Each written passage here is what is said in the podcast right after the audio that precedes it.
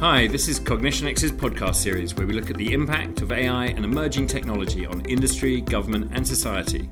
I'm Charlie Muirhead. And I'm Tabitha Goldstaub. And this episode is a CogX Festival special.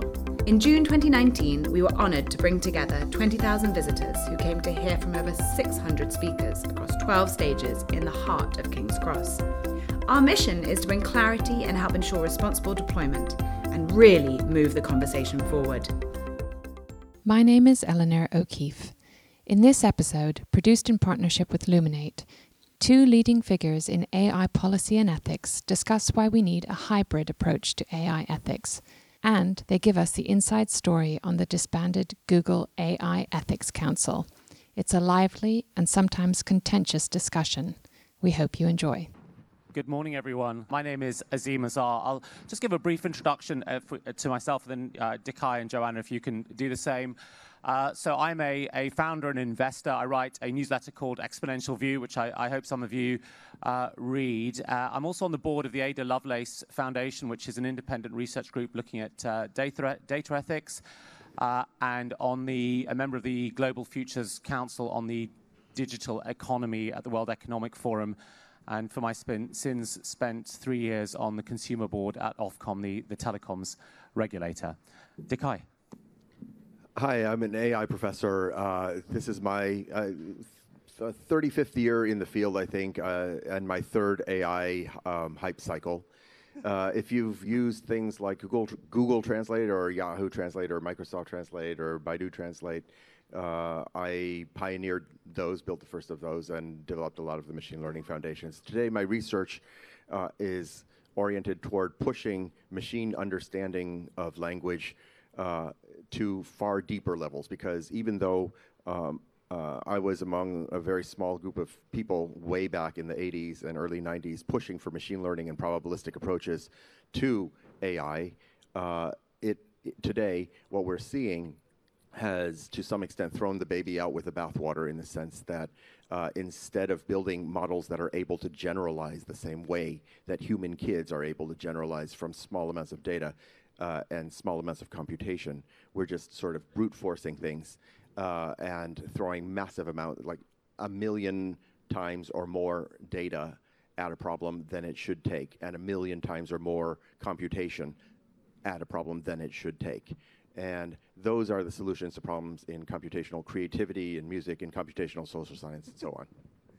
Right. Hi, uh, I'm Joanna Bryson. I actually did also start working in artificial intelligence in 1986, but I was um, working actually from the perspective of uh, psychology. So I was trying to understand human uh, natural intelligence, how it works, not just human intelligence, all kinds of species, why it's different, but in, in, doing that, I did a PhD at MIT in the 1990s, and I noticed then that people can be very strange about AI, that they, they tend to think if a robot is shaped like a person, they think that they have an obligation towards it, even if there's a better robot sitting next to it that's shaped by, like an insect that actually works. They ignore that robot and look at the one that looks like a person. So I've been involved in AI ethics since then, but um, my PhD was actually in making uh, AI that's safe, uh, that, that's um, to make it easier for ordinary programmers to build AI. Because no matter, even if you use this fantastic machine learning, just conceptualizing an algorithm doesn't make it burst into uh, you know, a robot in front of you. It's always a human that decides to build AI, how to build AI, which data to train it if you use machine learning, and these sorts of things. So right now I'm mostly working in the area of AI policy. So we're going to be talking about governance and accountability uh, in, in the AI world. And I propose what we do uh, is use the time available to start with a little bit of level setting. Let's get some definitions out there briefly, talk a little bit about some of the very short term issues that we are running into, um, and then think a little bit about what this really means in the long term, what the institutional solutions might need to, to be. So perhaps we can just kick off uh, very straightforward, uh, very broad audience out here. What do we mean by governance? Uh, John, do you want to give a, a brief definition? Well, as I said, I actually worked in action selection. So I think about this uh, all the time.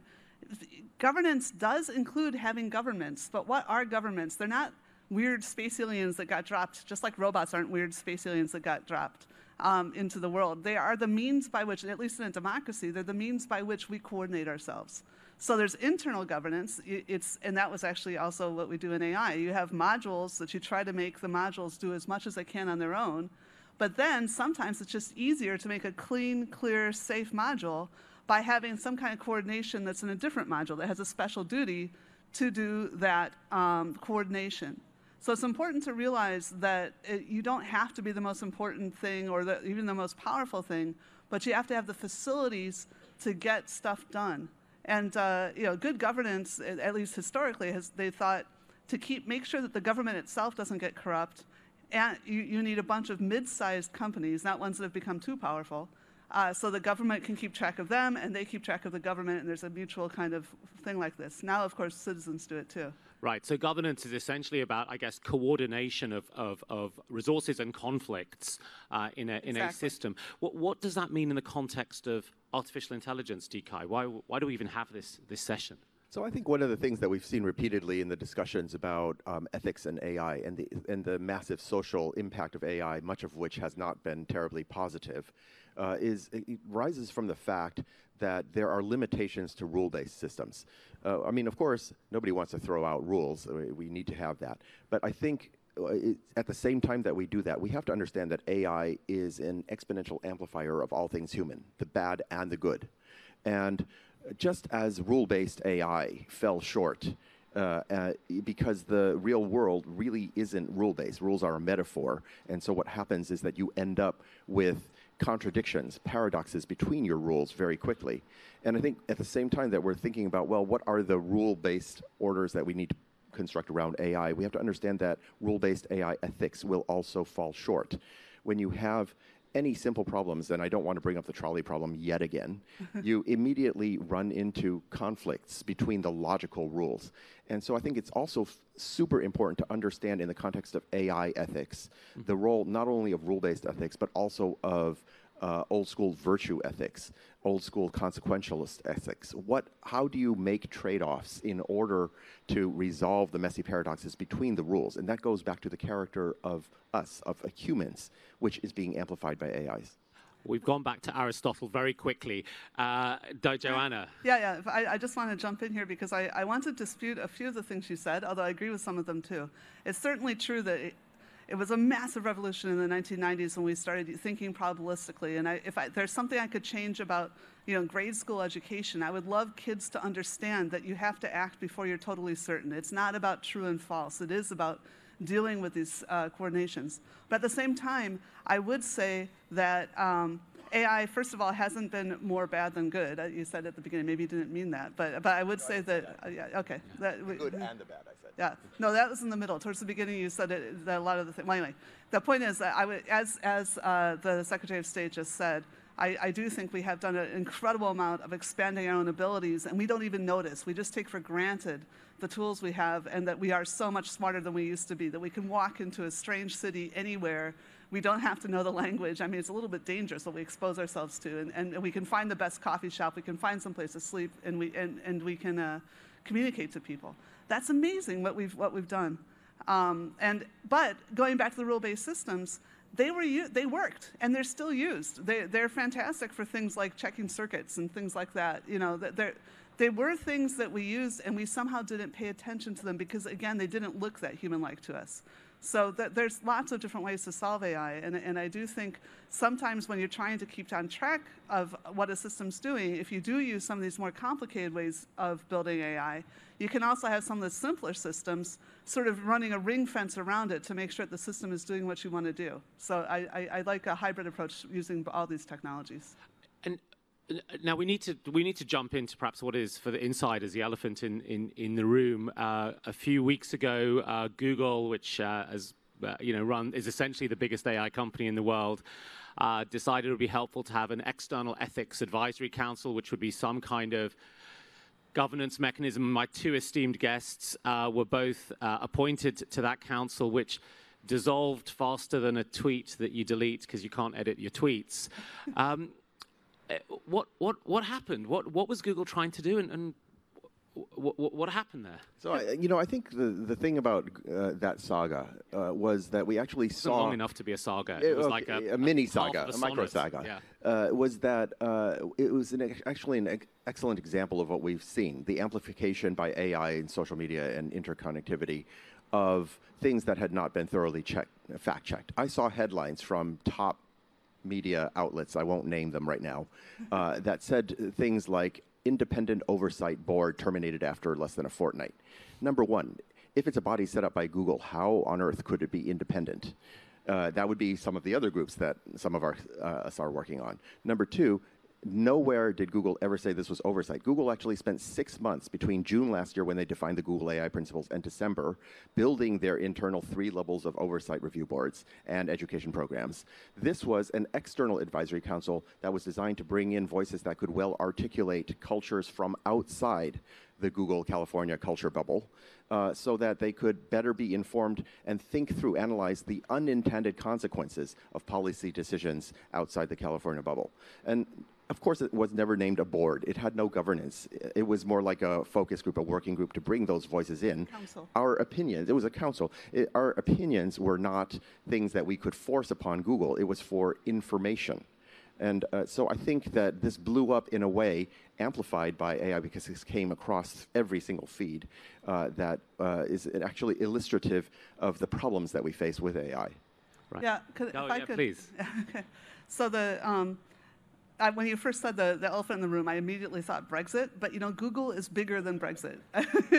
I mean, it's not bigger than the UK. Well, I don't know. I, I, I don't think so. I think the UK. That one, one of the things that's really important, I won't, I won't disagree with anything that was said about the way uh, that Dekai did a really great job of describing where we were supposed to be. But I will dispute one thing about this being a flash. You know, when Demis Hassabis sold his company to Google, he talked about that there has to be an ethics board. And I, I remember uh, thinking, in fact, I found out about that like on Newsnight. It was the first time I was on Newsnight with Nick Bostrom. You know, that I, I, I thought that's something I'd love to be a part in. I wonder how you get to be a part of that. And, and then I, uh, when I met people that did policy at Google, I just sort of volunteered and helped them out with things and whatever, you know. So it's something, and then they had us, I don't know when you got signed. I got signed in like November last year. It was about so, October last year for me. Okay, yeah, you were before me then.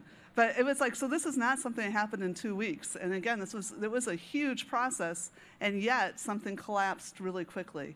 And, and I think that uh, it tells us not only about what happened you know, in the viral and in the Twitter, but also about governance. That, that, that, and we're all trying to deal with these pressures, including these big companies.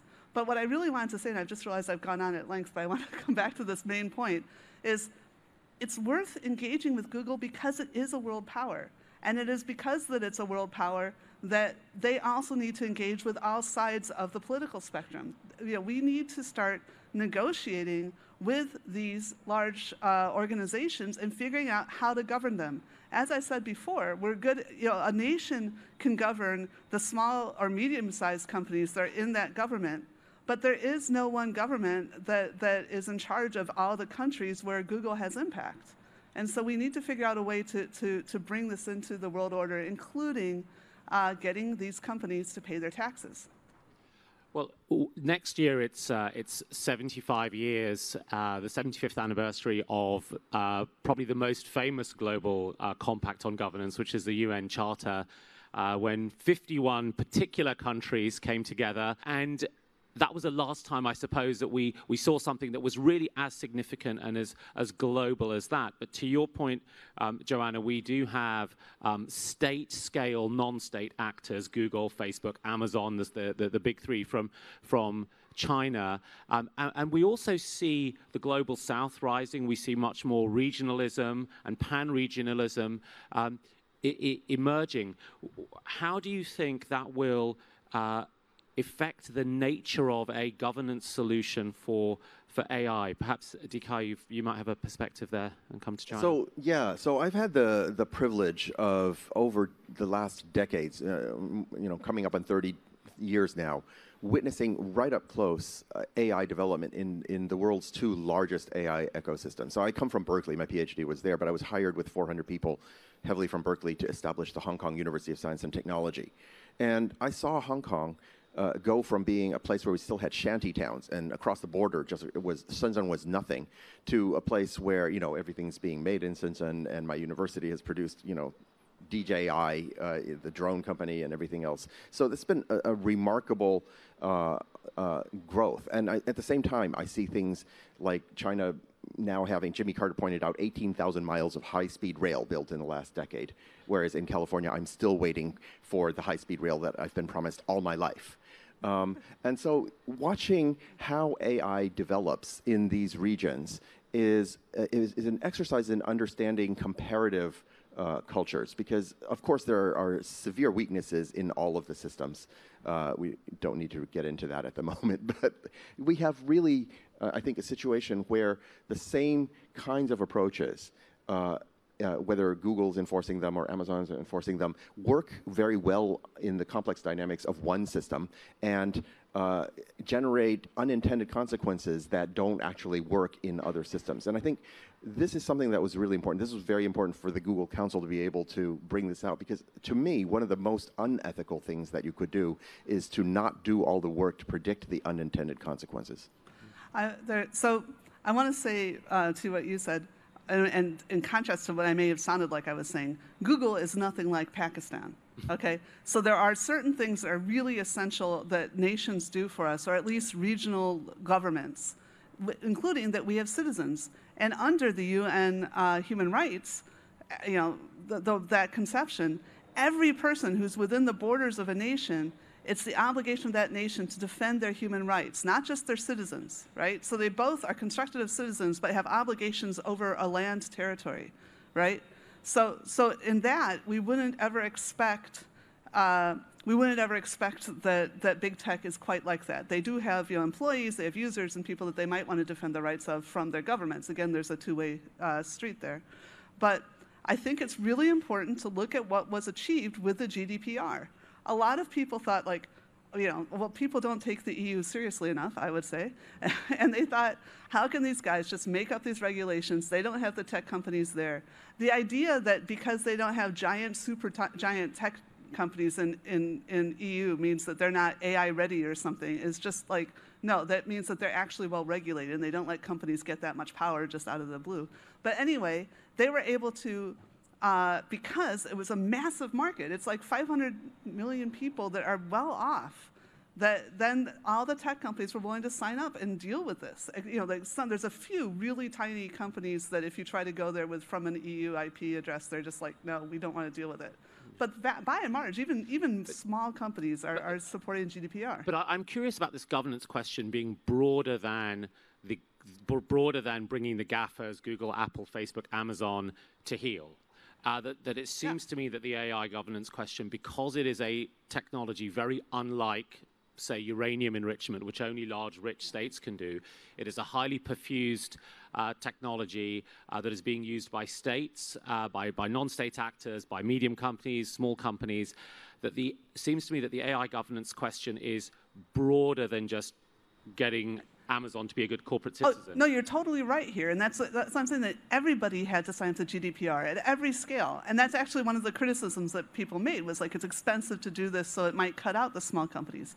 But we can facilitate that, and we can also make it the obligations of the large companies to help the small companies. That is something we do in when, when, we, when we regulate. That most regulation is about making stuff work. It's like the, again, like the Secretary of State just said, we're mostly there helping to make things work. Um, when we're, we're, we're regulation is a positive thing that helps the ecosystem work together. But that, that was defending all the citizens of the EU that their data could not be used against them, basically. That, that, that, that the, the data is part of the citizen and it's defended as a citizen so that you can't just start nudging a citizen of the EU without, without their permission. But Dekai, do you think this is just about the, the big six companies, or, or is it broader than? No, I think I, th- I think you're absolutely right. It's much broader than that because uh, really the same techniques are being used um, by by thousands, tens of thousands, uh, and I'm sure shortly far larger than that. We we are surrounded by millions of AIs, and today the tools of AIs are not the Hollywood trope, uh, again, of the logical systems, the systems that uh, can't understand human emotion and can't, you know, deal with context and are black and white. It's all the machine learning stuff that we're seeing now. And so what does that translate to in the complex dynamics of society? What it means is that every single one of those shortly millions of AIs, small ones, not the big companies, are imitating. They're learning from what you and I do. They're learning by observing our actions, by the tasks that we give them, by the attitudes that they observe us doing. This, is the nature of machine learning.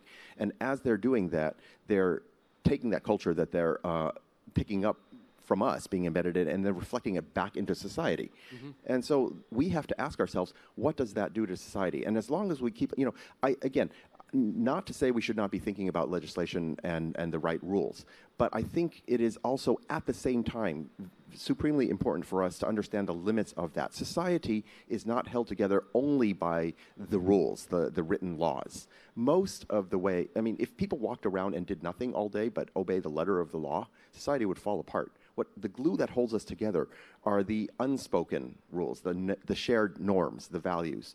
And just as AI, machine learning especially, is an exponential amplifier of all things human, that goes as well.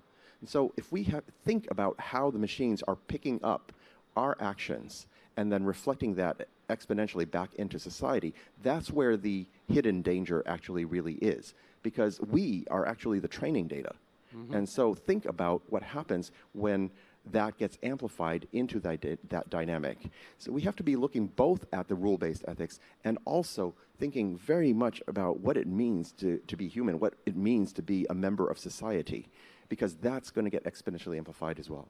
I, am so, sorry, can I? Yeah, can please, I yeah. Because I, I, I, again totally agree, like 90%. That I, I, I, the one, the one piece that I would change in what you said was that I don't like to say, oh, the machines are doing this. We are doing this with machines. Mm-hmm. Individuals, companies of all different scales and sizes are doing this.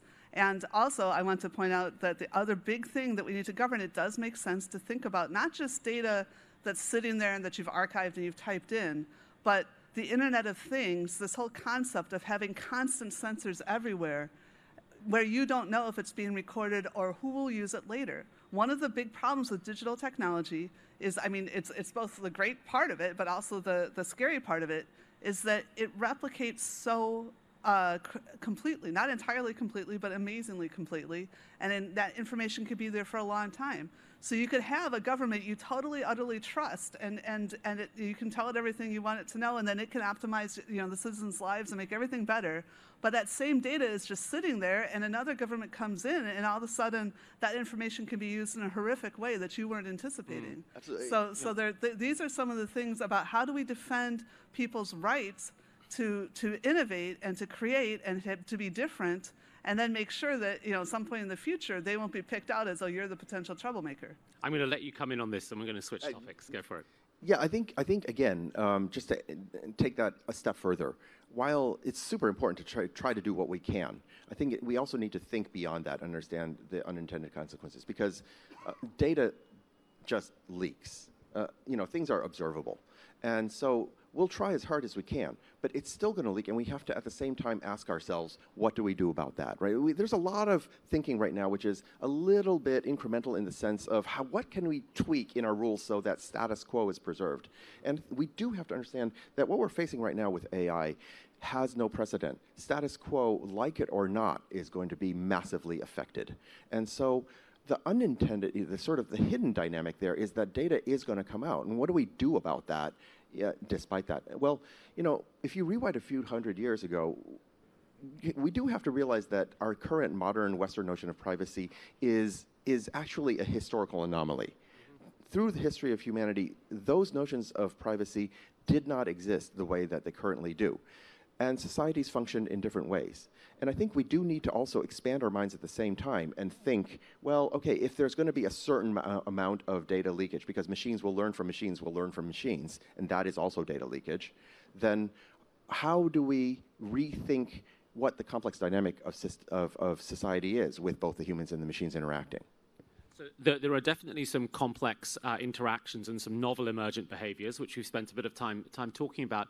But you also mentioned earlier in one of the previous responses this idea of shared values. Um, and shared values and common ground is a critical component of building a governance system. It's what brought people together in San Francisco in 1945 for the uh, signature of the um, UN Charter.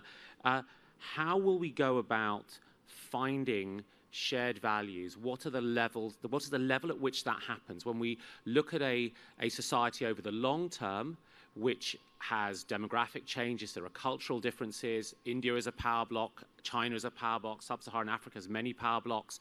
Within the UK, the US, Western Europe, we're seeing an increasing divergence of values. So, what is the mechanism by which we discover what those values are at these fractal levels? Yeah, I, I, uh, that's a great comment, and I wanted to bring that up the last time you brought up the UN. One of the really interesting moves that I've seen in the AI ethics sphere in the last, just the last sort of 12 months, at least since I've noticed, is that, you know, you guys stop trying to make up new things. You know, we've been negotiating for 75 years about what human rights are. So every, every country has different problems. It's true, you know, and that we have different problems caused by what is our, ge- you know, our geology, who are our neighbors, um, what, what kinds of things can we do? And so that will drive different ideas about what security feels like and what the trade-offs are between privacy and security. And so is, like is, that, that is that a suggestion but, that you use the existing institutions to no, tease out these values? No, no. no, no. So, but on the other hand, despite the fact that we all have these differences, we have come together and we've spent a bunch of time negotiating this, this common floor of what's the minimum you have to do to support people. Now, yes, not everybody's on top of that, and everybody's had the same size uh, chair at the desk. But, but I think we have to respect the systems by which we're already doing that negotiation, and we need to work with you know, diplomats and politicians and, and business leaders. It will all change. It is all changing. Again, that, that was that. I'm agreeing 98% with what you said. The two biggest ecosystems in the world uh, are in, for AI are in Silicon Valley and, and in uh, China. Look around you. What is the voice here? Um, and this has happened at every single one of the meetings that I've been to. Uh, now, when we talk about universal, you have to ask, what are we actually talking about here? There's, you know, in, in the study of ethics, there's a strong distinction between prescriptive ethics and descriptive ethics. In prescriptive ethics, you know, that's the normative stuff. That's like, I'm going to tell you what the rules are that you need to obey, right? That's your grammar school teacher. Uh, but in descriptive ethics, that's the scientific part. That's where you go and you actually embed deeply into different cultures, very different cultures, and you describe how are those systems of ethics interacting with society so that they sustain and become stable. And I do think that to answer your question, it is we need to do our groundwork. We need to do a lot more homework in the descriptive ethics situations because, because before you rush to prescription, you need to understand the un, again the unintended consequences of how those prescriptions might play out. In societies that have very different education levels, that have different shared cultural norms, in, eh, that have different models of governance and so forth, I think to get to where uh, Azeem wants us to go, we need to do that. Come together and have a joint conversation that is more balanced. And, and where does okay, that where wait, that wait, coming wait, together? Okay, okay, okay, go. Because this time I only agree about 20% with what okay. you said. I, I, personally, I was just at a meeting, uh, was it two, three weeks ago, in Seoul, Korea, where it was the joint OSCE and ASEAN meeting. And so it was, you know, more than half uh, people from, from the, uh, the Pacific region, uh, mostly Koreans, to be honest, because the Koreans had hosted it. But still, the, um, and the other really great meeting I was at not too long ago was the uh, Internet Governance Forum, which is put on by the UN. And they really make sure to have uh, people who aren't usually heard from there. They, they do the global south, they, you know, South Americans, there's incredible, there are incredible regional people who will then come out into those meetings when you have them. Uh, and, and they really have great voices. And actually, one of them was Twitter. Right? They were astounded to be at the table, but they're like, you guys are uh, causing power. You may not be as rich as these other countries, but you're changing things. You have to sit at these tables too. And they were looking embarrassed to be there, you know.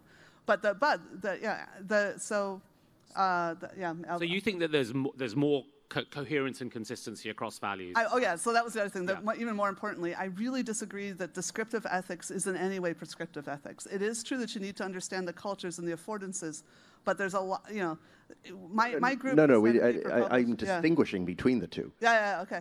But you said we needed to do more work understanding what people were already doing, and I, and I think that's sort of true. But we cannot use that and say that AI has to do what people already do. That So the level of nuance that. I'm seeing in in the discussions of ethics are still, you know, even in meetings like this. And I was in I was in Beijing with Partnership on AI uh, two weeks ago. Uh, I've been at a lot of these meetings. The composition of the room is extremely different.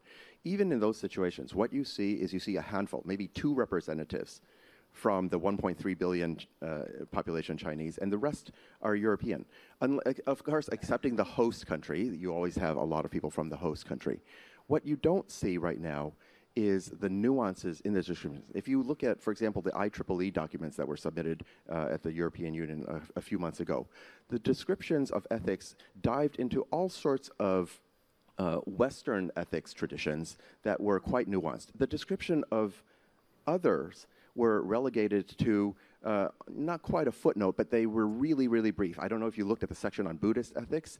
Was- That was a very narrow sliver of Buddhist thought, Yeah. uh, and the rest just sort of fell by the wayside. I, I, I agree that IEEE tried to do a lot of reach out, but then they didn't actually facilitate. I agree, and they and they also didn't succeed. But other organizations are succeeding, including organizations that are being pushed from that. And I have been to a lot of meetings where they are, you know, they, they still get like disproportionately British and American people, probably because we're so talkative. I'm gonna I'm gonna pull the I'm gonna I'm gonna pull the slightly nerd klaxon alert there. Um, we've got three minutes left, and, and I want to touch on to uh, uh, uh, let's pull back out now. Um, the last. uh, Most significant uh, governance compact we have, I think, is uh, the 75, soon to be 75 year old um, UN Charter. Uh, if we think about um, a a, a governance charter for AI, for the AI enabled world, one that is going to last the distance against the backdrop of a fracturing and fragmenting world, uh, on, which is sitting on top of a set of exponential technologies. Um, what does the institutional institution need to look like in order to last the distance and all, in order to be able to course correct and trim itself against these types of underlying dynamics? You want me to go first? Yeah, and you've only got a minute, so. yeah, no, um, I, I just, I think I, I really, really like um, the model of the EU. I like the idea that you, you make a lot of treaties, but then the nations themselves are the ones that have the courts, that have the armies, that have the laws. And so I think we need to come up with some other hubs. So globally, different regions will have different things that work for them, and then have a coordinated network between those hubs. And then they will form treaties with, with other tech organizations about what they're allowed to do within those regions that are being governed that way. I'm going to I'm going to compliment that. I think that what we need is like exponentially more people to people contact. The all the t- issues that we're talking about right now come from where people have depth of understanding versus where people have the most superficial of understanding. And the best way to get over that is for individuals across these cultures to get to know each other better. Um, and to learn to love what is great about other cultures. And we have to do this on a mass scale. Now, that traditionally that's been really difficult. Um, now we have AI and the internet. That is what we should be using AI and the internet to do. Well, thank you uh, to both of you. There is so much more to discuss uh, in this. I know that uh, you have uh, sort of public presences as well. What is a good way to keep in touch with you, Joanna? Oh, the best thing to do is to try to tweet at me because that keeps it short and I might actually read it. Uh, but, but you can try emailing me. If you either tweet at me or you email me and I don't respond, try again in a couple of days because every so often I get, just get infinite amounts of stuff and I don't And, know and what's it's J2 Bryson, is that right? J2 Bryson on Twitter, yeah. How about you, Dekai? Uh, you're, I'm going to get massive flack for this. Um, Facebook, uh, hit, uh, hit, hit me up, Messenger, Dekai1, D E K A I 1.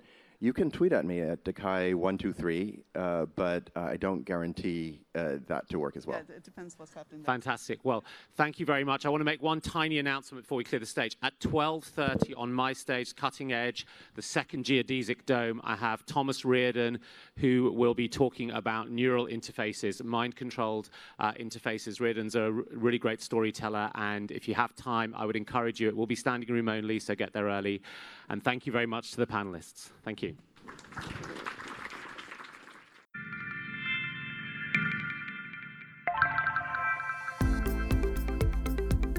For listening. If you found this episode compelling, there are three things we'd love you to do. One, Subscribe to our podcast series so you don't miss another episode, and please share it with your friends. Number two, if you want to experience CogX yourself, go to cogx.co and register so you hear about next year's event. And number three, if you have any other questions you would like to ask anybody in the community, don't forget to register on cognitionx.com and ask a question on the Global Knowledge Network.